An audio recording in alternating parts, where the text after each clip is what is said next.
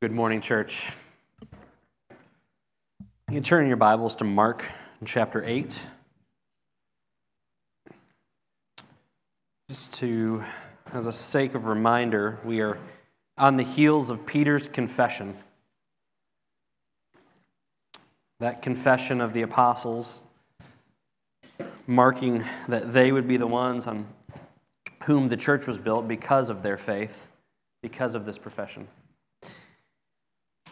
And our text this morning mm, falls on the heels of that. And it was a direct notice to the apostles of what that confession would mean. And it's a reminder to us what that confession means for us if we have taken that, if we've been given that grace of knowing who Christ is. So look at Mark chapter 8 and look at verse 34. Talking of Jesus, it says, And he summoned the crowd with his disciples and said to them, If anyone wishes to come after me, he must deny himself and take up his cross and follow me. This is the word of the Lord. Let's pray. Lord, this is a high charge. And on our own, we cannot accomplish it the best among us, the most determined among us, the uh, one who has the most good by worldly standards, still does not have the resolve, determination, the wisdom, the skill, the courage, and certainly the righteousness to bear our cross for you. This morning, Lord, as we unpack your word, speak to us through your Spirit so that we can be conformed into the image of your Son and we can do what otherwise would be impossible. We ask this in his name. Amen. There was a nonconformist pastor in England at the time when anyone who was not doing what the Church of England under Catholic influence would do, there was great persecution. It started with threats to take away property, to take away land, to take away pulpits, if what was preached did not conform perfectly to what the church was saying you had to preach. And this pastor, although he had a fulfilling and full life ministering to his people, had always loved woodwork. He had always loved building things with his hand. He'd always loved going and taking a rough tree and turning it into something beautiful and into something useful. And once these edicts start to, started to come down from the church, that this persecution would lead eventually to being defrocked, for a lack of a better term. And ultimately, and the writing was on the wall for all these non conforming pastors, that death was certainly on the table because those closer to London, those closer to the city, had already been brought to the stake and burned for their convictions that the Bible was to be preached and not some message from Rome. It became clear that this pastor's days were numbered. And so, when this became clear, with every tree he fell, with every board he planed, he would take that finest piece of wood in the entire tree and lay it at his doorstep. He would take the rest of the tree and turn it into a table. He would uh, take the rest of the tree and he would turn it into a pulpit for a neighboring church. He would take that rest of the tree and turn it into something useful for someone in his congregation, even for those who are antagonistic for him in the town. But from every tree, he would take the finest piece of wood he could find and he would stack it next to his door so that every time he went in and every time he went out, he would think of this pile of wood. And he continued to preach the gospel. He continued to preach verse by verse through the text of Scripture, even knowing that the threat of martyrdom was over his head. And so finally, when the church sent out those to gather him up because he would not conform, he would not bow the knee to the church of Rome, he opened the door, he greeted them, and the only thing he picked up was that bundle of wood by the front door. And they said, You're not going to need that where you're going. And he said, This is precisely what I'm going to need where I'm going, because I know what lies ahead for me. It's not the noose, it's not the guillotine. It is, like so many other nonconforming pastors that have gone before me, to be burned at the stake. And I knew that. I knew that going into this. I knew that this was my eventual end unless God would spare me. But I preached and I pastored and I led, knowing that this was what was going to befall me. And so every time I came in of my house, in my house and out of my house, I saw this stack of wood, and it reminded me that everything I did may eventually lead to dying for the name of Christ and the sake of the gospel. Now, this story is certainly apocryphal, but it illustrates a resolve, and it illustrates what our text talks about this morning. It illustrates a determination, and it illustrates a faithfulness that we are called to as followers of Christ.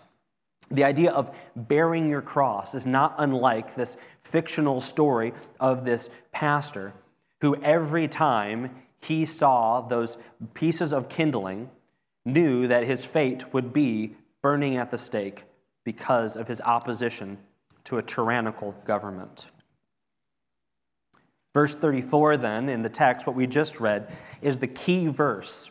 In understanding our full passage this morning, which goes up to chapter 9, verse 1, everything depends on understanding verse 34. And once again, it says, If anyone wishes to come after me, and notice who he's talking to the crowd and his disciples. This is not something that is just for the 12. This is something for anyone. If it says, If anyone wishes to come after me, he must deny himself and take up his cross and follow me.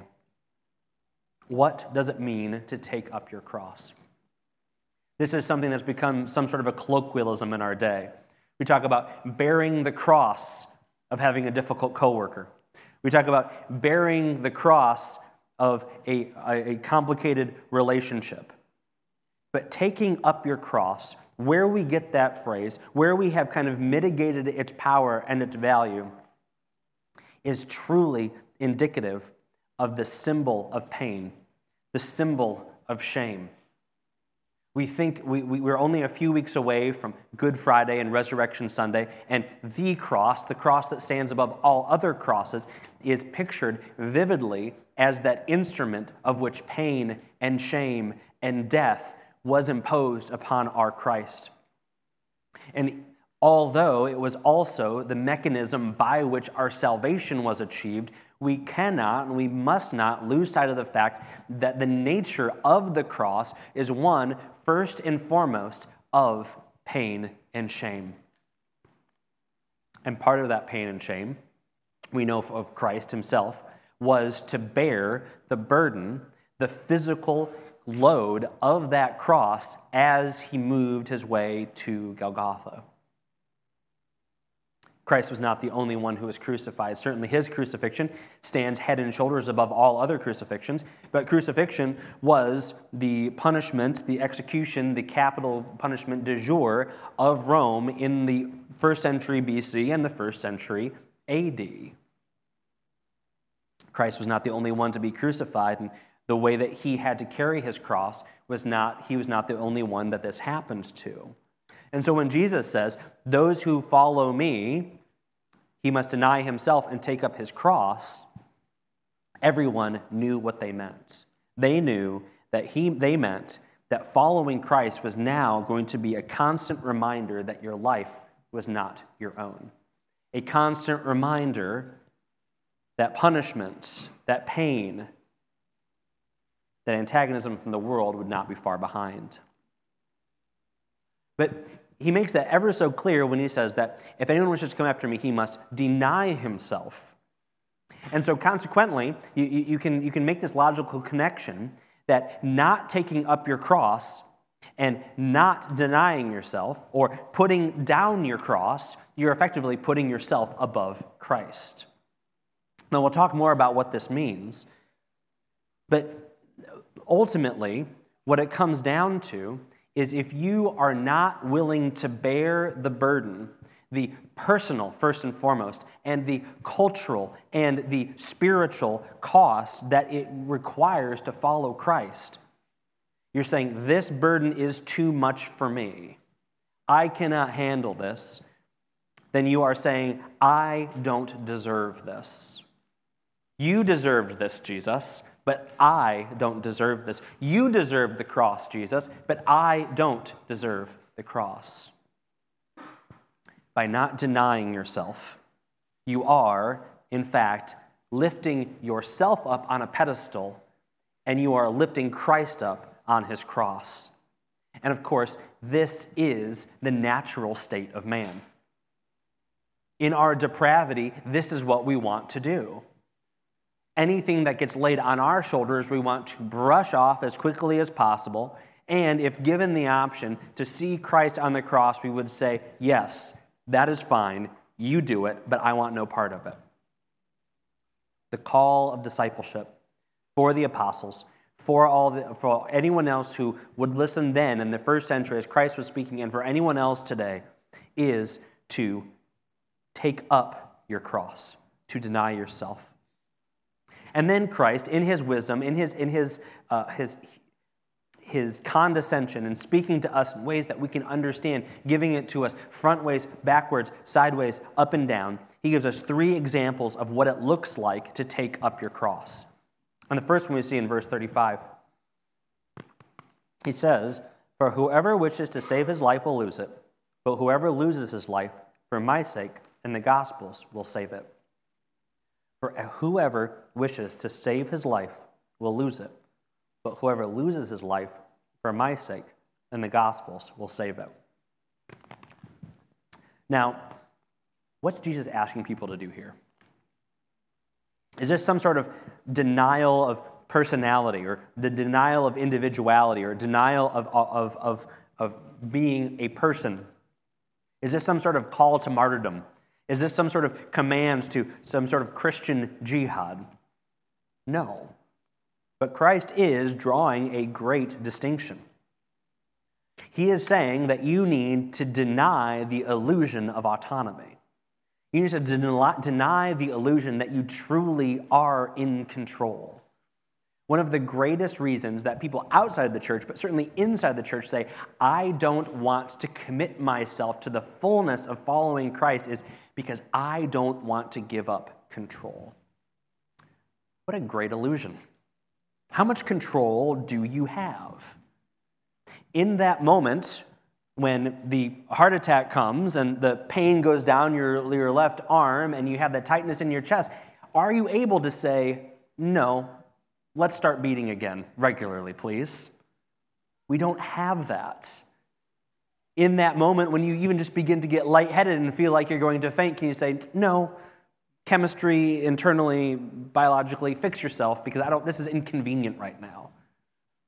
As you're driving down the road and someone swerves into your lane, are you able to say, Universe, let's make things better?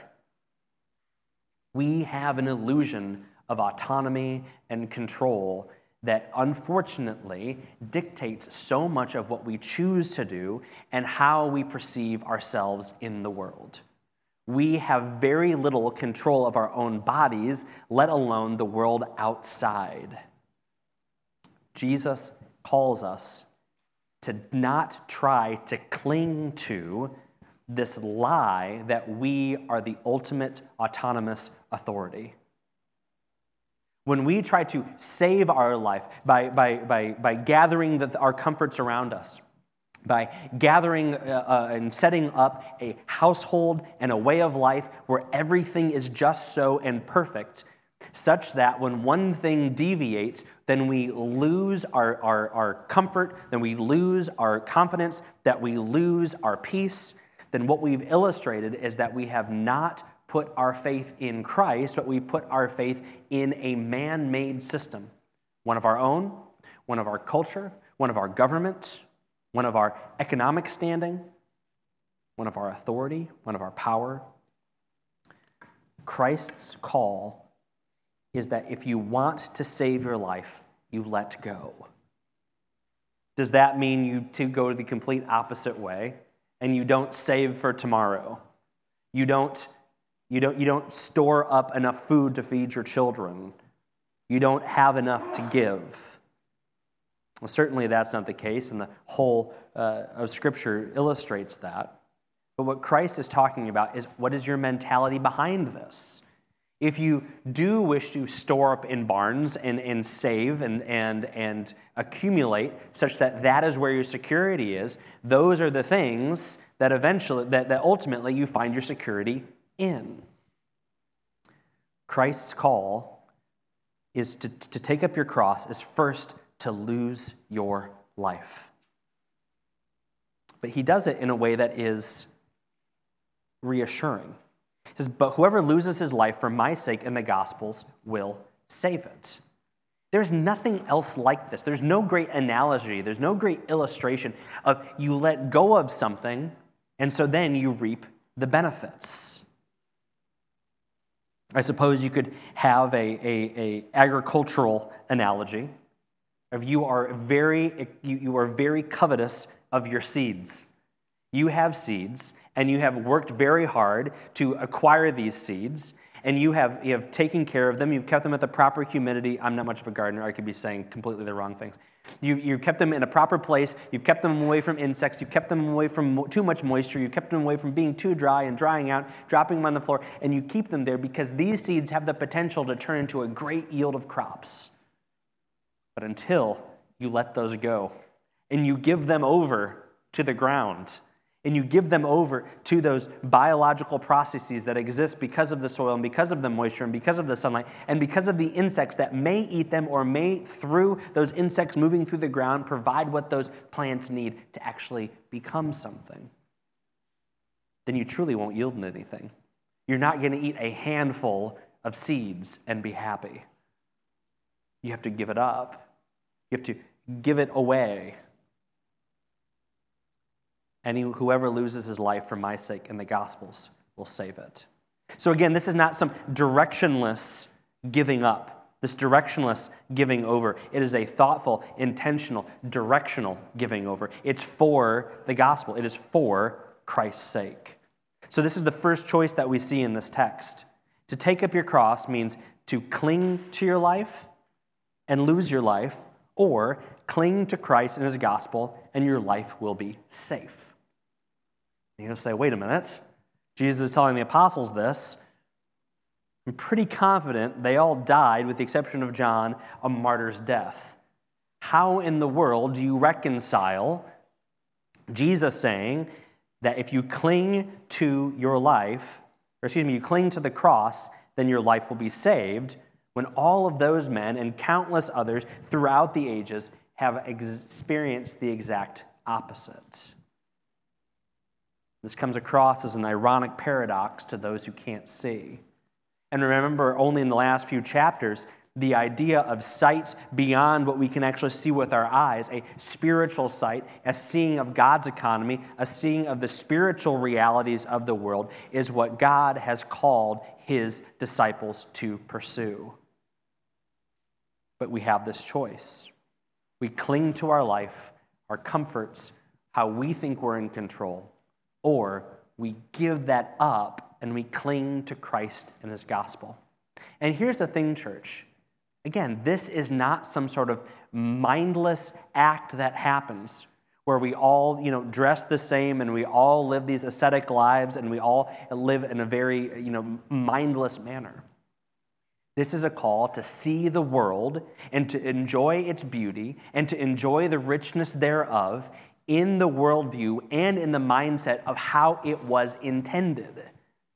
Not in the perversion of our hearts, not in the perversion of our culture, but in the right way. Food and drink and family and nature and comfort takes on a whole new sheen and veneer when seen through the lens of the goodness of a gospel that extends far beyond something that happens in your heart, but a gospel that has consequences for the entirety of the world. This is the call to follow Christ. It reflects having proper priorities. that as we teach our children, as we begin that catechism again, year after year, that we are not our own, we belong to God. This is our only hope in life and death. That we are not our own, that we belong to God. And so, consequently, who deserves more attention? You or Him? He's not saying, don't eat, don't drink, don't have comforts, don't do these things that you enjoy doing. But as you do them, do you do them for your own benefit and your own glory solely, or do you do these things for God? Are there aspects of your life that you make decisions and you do so in some sort of segmented way where this decision, eh, there's no bearing on it by the Word of God, no bearing on it of worship, no bearing on it of anything that has to do with the gospel? And those are the kind of decisions that you make off to the side. Well, it's about money, so it's not really God's business. It's about pleasure, so it's not really God's business. It's about the benefit of my family, so it's not really God's business as if there is something in this world, God's creation, the very thing that God is sustaining, that is not under his sovereign hand. Who deserves more attention? You, your interests, your pleasures, or him? And the joy of this is that we take all of those things and we run it through the worldview, we run it through the rubric, we run it through the grid and the flow chart of understanding the entirety of our lives and the entirety of our world through the gospel of the kingdom of Jesus Christ. And again, although it does deny some things because they run contrary to the gospel, more often than not, what it does is it enrich and it illuminates and it gives better meaning and more value and more enrichment to those things. So we give him attention, and now our life takes on a new flavor. But beyond that, it reflects having the proper priority of who knows best for you, you or him. Who knows best for you? Every parent has this moment of understanding that our children want things, but our children want things that aren't always the best for them. I can travel lighter if I don't wear a coat. Yes, but it's 14 degrees out. I know better for the, and every parent in the room looks at one child at least. I, I, I am so excited to eat this giant piece of chocolate. It's a good thing to eat chocolate, amen? We don't say that in this church. Everyone's, mm. who knows what could happen? The dam would break if someone said amen. That'd be the worst. It'll happen one day. It's okay but dinner's coming. And there's a priority and there's an order dinner and then chocolate. That's not a hard and fast rule, children. That's just an example. Who knows what is best for you? Is it the one who has a limited, selfish perspective, or is it the one who has an unlimited, righteous perspective? Who knows best? So, who deserves more attention? Who knows best? And lastly, who can take care of you better? This goes back to the question of autonomy we have this perspective that because we are reasonably intelligent, we are somewhat accomplished, that we have this, this, this, this resume or these life experiences behind us that we know best. But it can all flip on a dime. It can all change instantaneously. And who can take care of us better? Parents, who can take, of our, take care of our children better? Grandparents, who can take care of your grandchildren better? Those who are employers who can take of your, care of your employees better. Christ is the one who truly sustains. Christ is the one who has the better plan. We may very well be the agents, as parents, as grandparents, as employers. We may be the ones that He uses to do those things. But do we trust in our own understanding? Do we lean on our own understanding? Or do we tap into the limitless wealth of knowledge, of grace, of truth that we find in God's Word, mediated through His Son, blessed us to us through the Holy Spirit? We have to remember that, as Jesus says, are not two sparrows sold for an assarion for a few cents, and not one of them will fall to the ground apart from your Father. The very hairs of your head are all numbered, so don't fear because you are more precious. You are more valuable than many sparrows. So, to take up our cross, we first lose our life. Secondly, to take up our cross, we must lose the world. We must lose the world. Look at verses 36 and 37. For what does it profit a man to gain the whole world and forfeit his soul? What will a man give in exchange for his soul? What is the soul?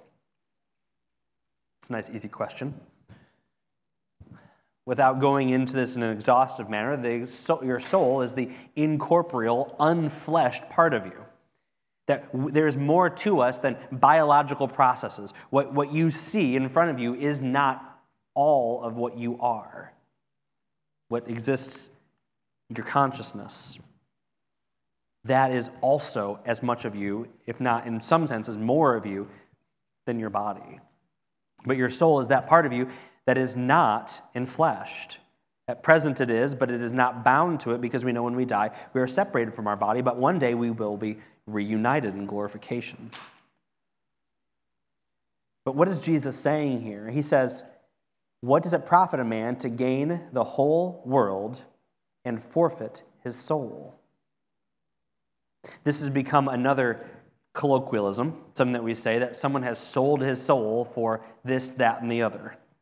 No one ever sells their soul for a small business. No one ever sells their soul for, you know, uh, something nice and cute. It's always like rock and roll that people sell their souls for.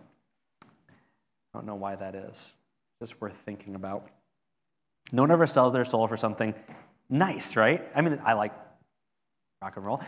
But no one ever sells their soul for, you know, I want to open a craft store. So I met the devil at an intersection and sold my soul to open up a yarn shop. It's always so I can play better guitar. There's probably examples of this in other cultures that, that change that paradigm, but, but it's entered into our the, kind of the, the, the parlance of, of, the way we, we talk about things. We sold their soul. And it goes back to this idea. What does it profit a man to gain the whole world and forfeit his soul? And this goes to the idea that you can't take it with you. If you have everything, if you have, have not given yourself to devotion, if you have not given yourself to obedience, if you've not given yourself to discipleship, if you've not given yourself to spiritual discipline, if you've not given yourself to Christ, yet you have everything, at the end of the day, you still have nothing.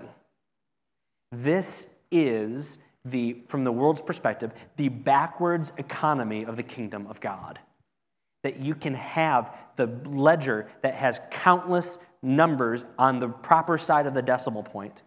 That you can have all the storehouses, all of the barns, all of the fame, all of the wealth, all of the prominence, all of the power, and that moment when your life is taken from you because it's only given to man a number of years to live, when that moment comes, you have nothing if you don't have Christ. And why would you want this world, church? When Christ is talking about the world, he is not talking about the world and the fullness thereof, the, the goodness of the world. He's not talking about the sunrise. He's not talking about the, the, the, the sacraments. He's not talking about the, the love of family. He's not talking about those good things, those things that are able to be sanctified. He is talking about those things that are contrary to the gospel. It is the world in contrast to the kingdom. And what is this world? How does Christ talk about this world when he talks about, even in the next few verses, this adulterous and sinful generation? This is the nature of this world. This world is adulterous and sinful, just like the generation of his day. And is it worth it? Is it worth it? Think about the fleeting nature of, of material resources. I don't know why I did it, but last night I got online and I looked at cryptocurrency values, and actually it's higher than it was, but it certainly isn't as high as it was a few years ago. But think about how many people, maybe even someone in this room, were wrecked because of their faith in fake money. Now, most money is fake these days, sorry to break it to you. However, it illustrates how something could, could feel so solid yet be so ethereal.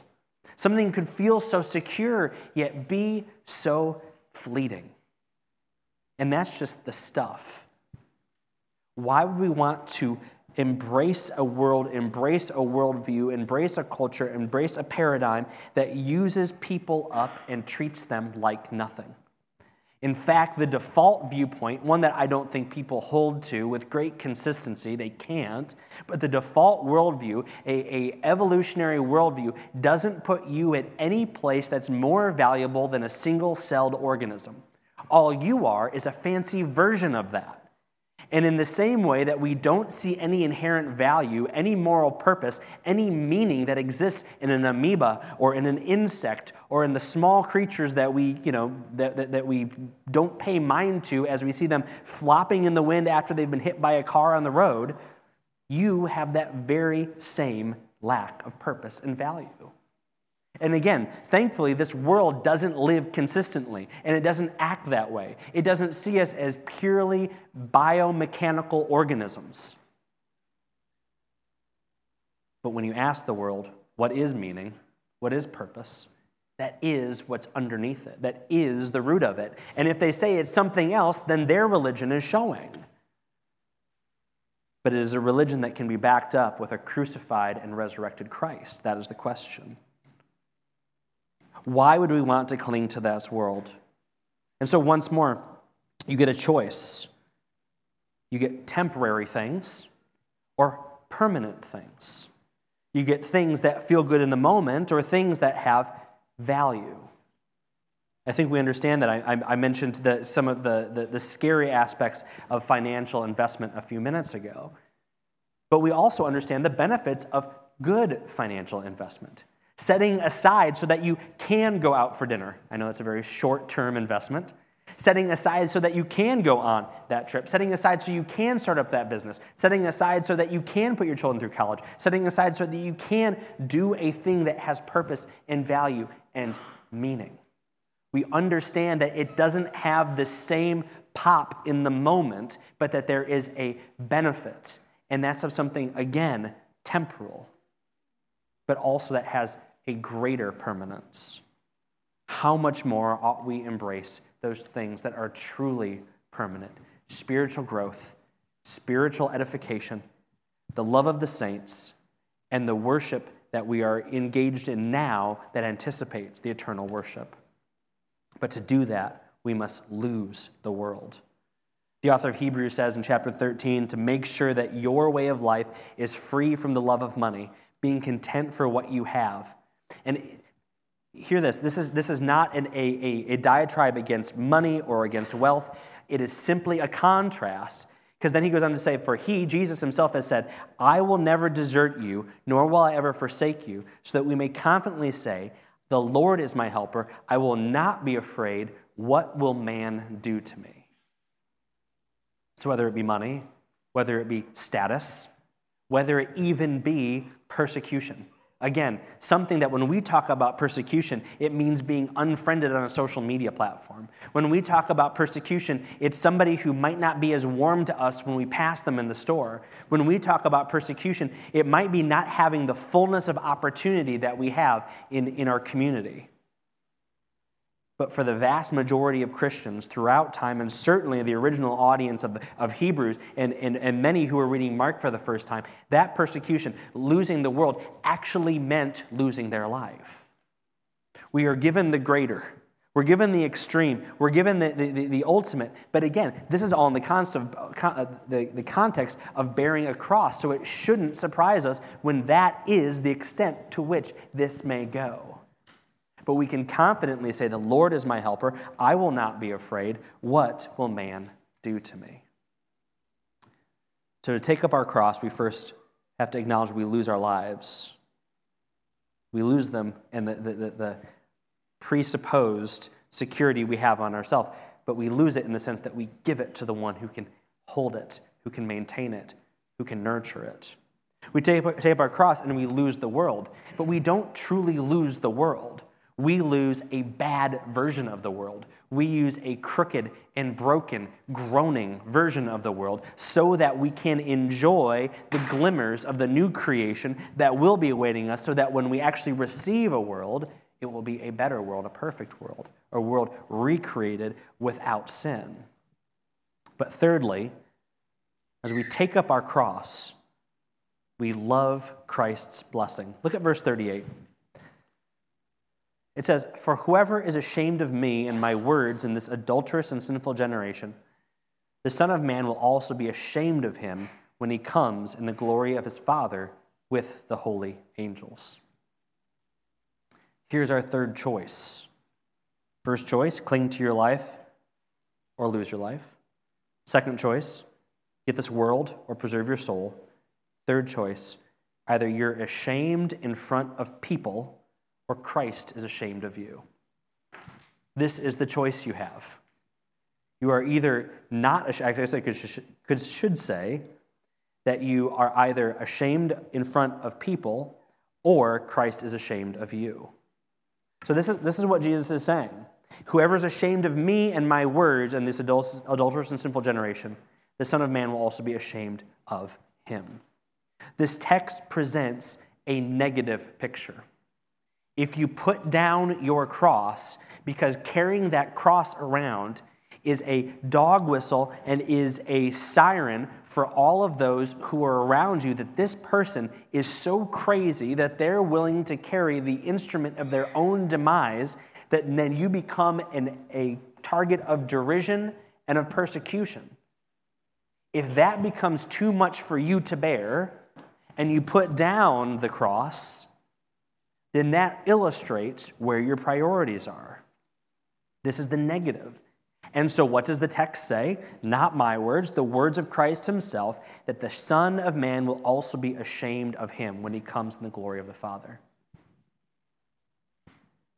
This is not unlike the seed that is scattered in Jesus' parable that we talked about a number of months ago that there is great joy when the seed is, is well, there's, there's great growth. And then, of course, as Christ explains that, the one that there is great temporal growth, and then the worries of the world and the difficulties therein choke him out. I think we've all experienced this. The drastic conversion. I was in youth ministry for a number of years. And the numbers given at some of these retreats and the numbers given at some of these conferences of how many young men and women gave their life to Christ, and even some that were in the groups that I supervised and chaperoned. And in that moment, and certainly the Lord is able to use these things, I'm not being, being derogatory towards these situations, but in that moment when the emotions are high and the, the band is on the fourth chorus and everyone else around them is crying, then there is a propensity to do something. And there is a, a, a rush of, of euphoria. But what happens on Monday? What happens when the phone comes back out and the boyfriend or the girlfriend texts or the, the, the, the, the draw to the lusts and the draw to the world comes back in? That's the fruit. And of course, going back to that parable, the fruit is the ultimate determination from our standpoint because we can't see with x ray vision into people's hearts and souls, but the fruit determines the state of the plant.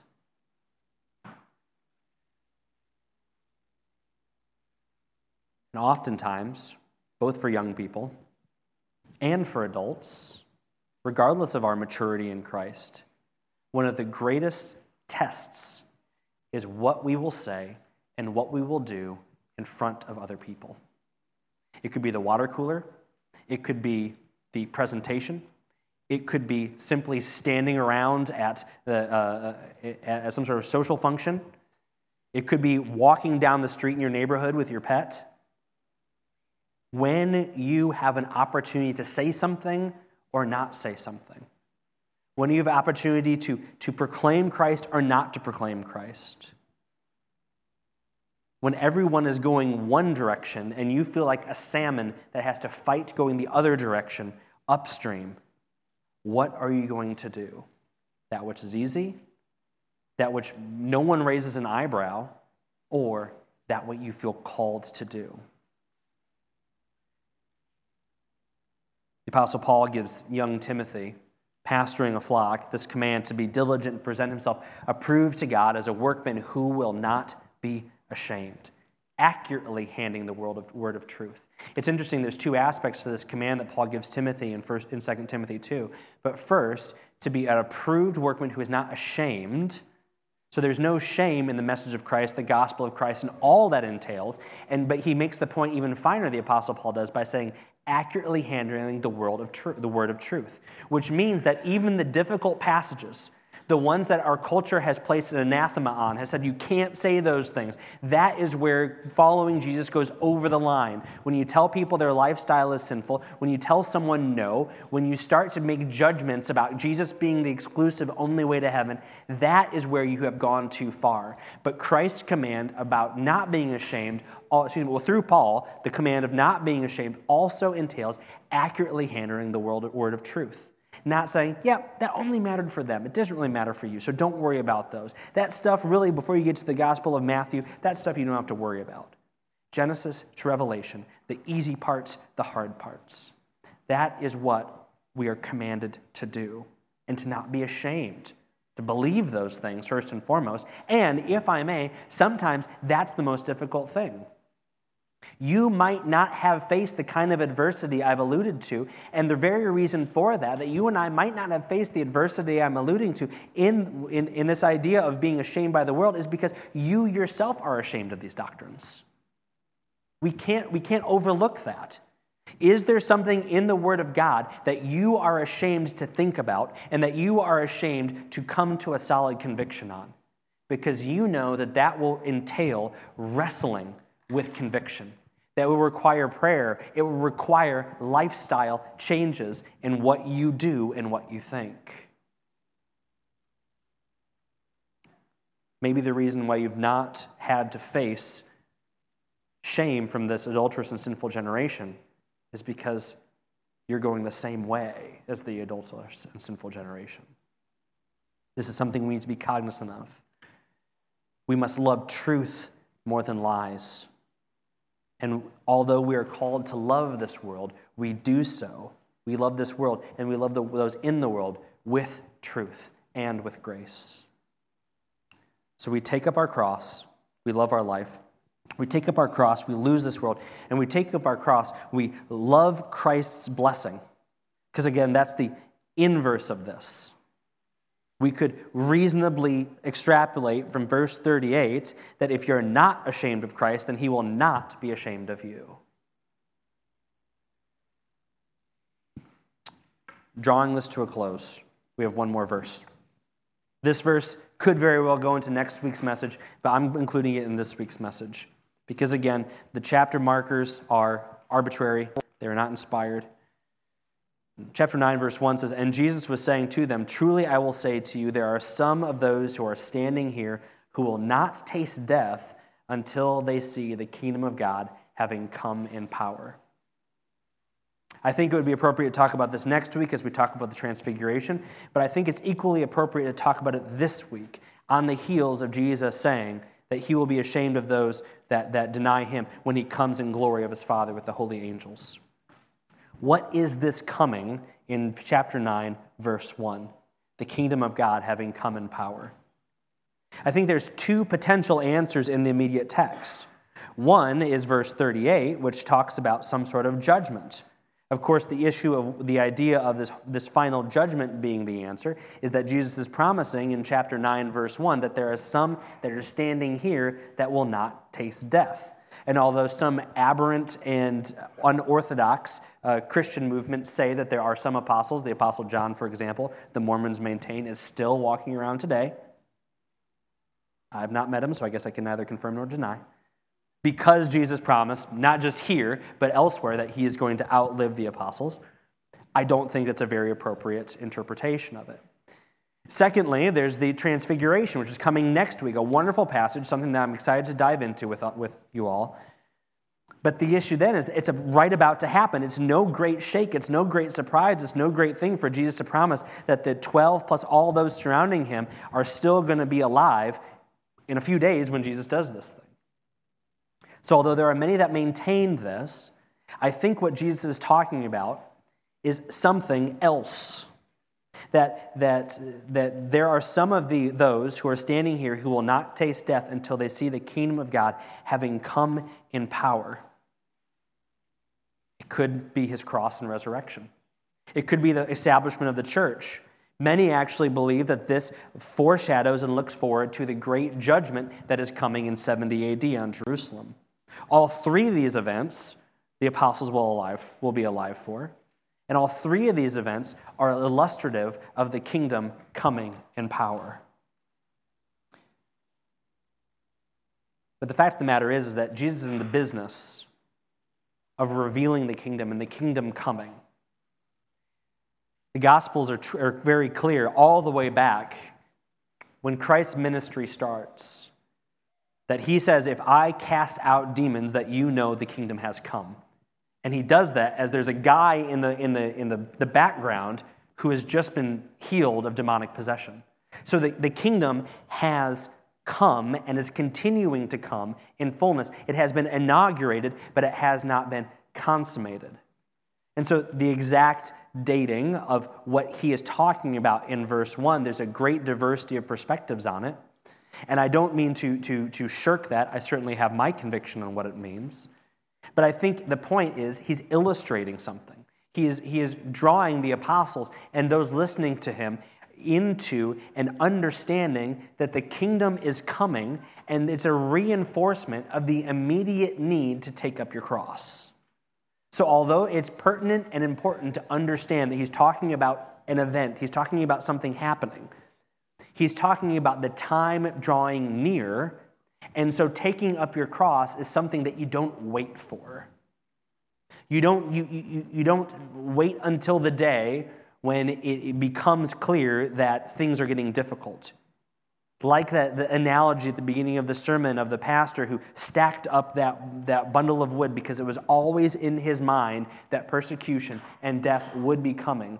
We need to constantly be bearing our cross as a reminder, first and foremost, that we are not above our Savior. You are not better, more deserving, or, or, or, or should be free of any punishment in any way over Christ. We must remind ourselves of that consistently. And as we just talked about last week in verses 27 through 33, if our confession is Jesus is the Christ, and all of that entails, and all that means, then this is, according to the text and logically, the very next step. If Jesus is who he says he is, if Jesus did what he did, this is our response if we acknowledge that what he did, he did for us. Not doing that, shunning that, pushing that away, thinking that tomorrow would be a better day or the deathbed might be the time to do this, illustrates that we don't understand who Jesus is and we don't understand what Jesus did, and it doesn't rest upon us as a mark of our justification and our imputed righteousness. Lastly, we take up our cross knowing that Jesus has given us what we need.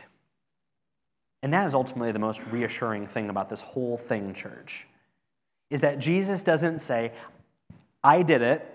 You might see something around Easter time with a picture of me on a cross that kind of gives you an idea of what the cross is like. Have at it. As crass and as borderline blasphemous as that sounds, that kind of illustrates how we try to attempt to do this on our own and how attempts to do it on our own will fail. If we have that proper view of Christ, it is a view of a risen, ascended, and reigning Jesus who serves today as not only our high priest, but also as our mediator, who has sent his Holy Spirit, who, as he says in the Gospel of John, that there is something better for you when you have my Spirit among you. We have been given everything we need, both with Christ as our forerunner and Christ as our advocate and his spirit as empowering us to do those things that would otherwise be impossible. Face down death and face down awkward looks at Market Basket. Everything in between, we have been given the power and the ability to do, not because of anything we have accomplished, but because of the sovereign work of Christ. The great church theologian Augustine, one of his most memorable quotes in talking about understanding God's sovereignty in all things, comes from his confessions. And he said, My whole hope is only in thy exceeding great mercy. Give what thou commandest, and command what thou wilt. God would not command us to bear a cross unless he would give us the ability to bear that cross. Remember that when your back begins to hurt, your hands become weary, and the notion of the pain that this will incur becomes too much to bear. That you can do it not because of who you are, you can do it because of who Christ is, what he has done. He has already borne the cross. So, as now we move to the Lord's Supper, this ought to be forefront in our mind that the cup in representing the blood and the bread in representing his body is not some sort of abstraction divorced from a cross that was carried from a kangaroo court to Golgotha, a cross through which his hands and his feet were nailed to to hold him up so that his being a suffering servant would not only fulfill prophecy, but fulfill in total the sins that we have brought on ourselves and the sins that we inherit that separate us from a good and holy God. When we look at these elements, we do not see Christ, but as we look through them, as we use them properly, as we take them worthily, then we have in our vision our God who has borne this cross already, who has done what we could not do, and in doing so has equipped us and enabled us to do what we must do. He has given us what He's commanded, and He's allowed us to fulfill that. Will you pray with me? Lord, we thank you for your word. We thank you how your Son on earth in dealing with difficult, simple people, the apostles, so many others, effectively dealt with us, illustrated what it means to follow you, illustrated what it means to bear our own cross. Lord, I pray that we will not love this world. I pray that we will not love this life more than we love the blessing of being close to your Son, close to Him in good days, but close to Him in bad days. We thank you for this imagery. We thank you for this supper in which we are about to partake. And we ask that you bless us as we seek to observe and honor you. In the name of your Son we pray. Amen.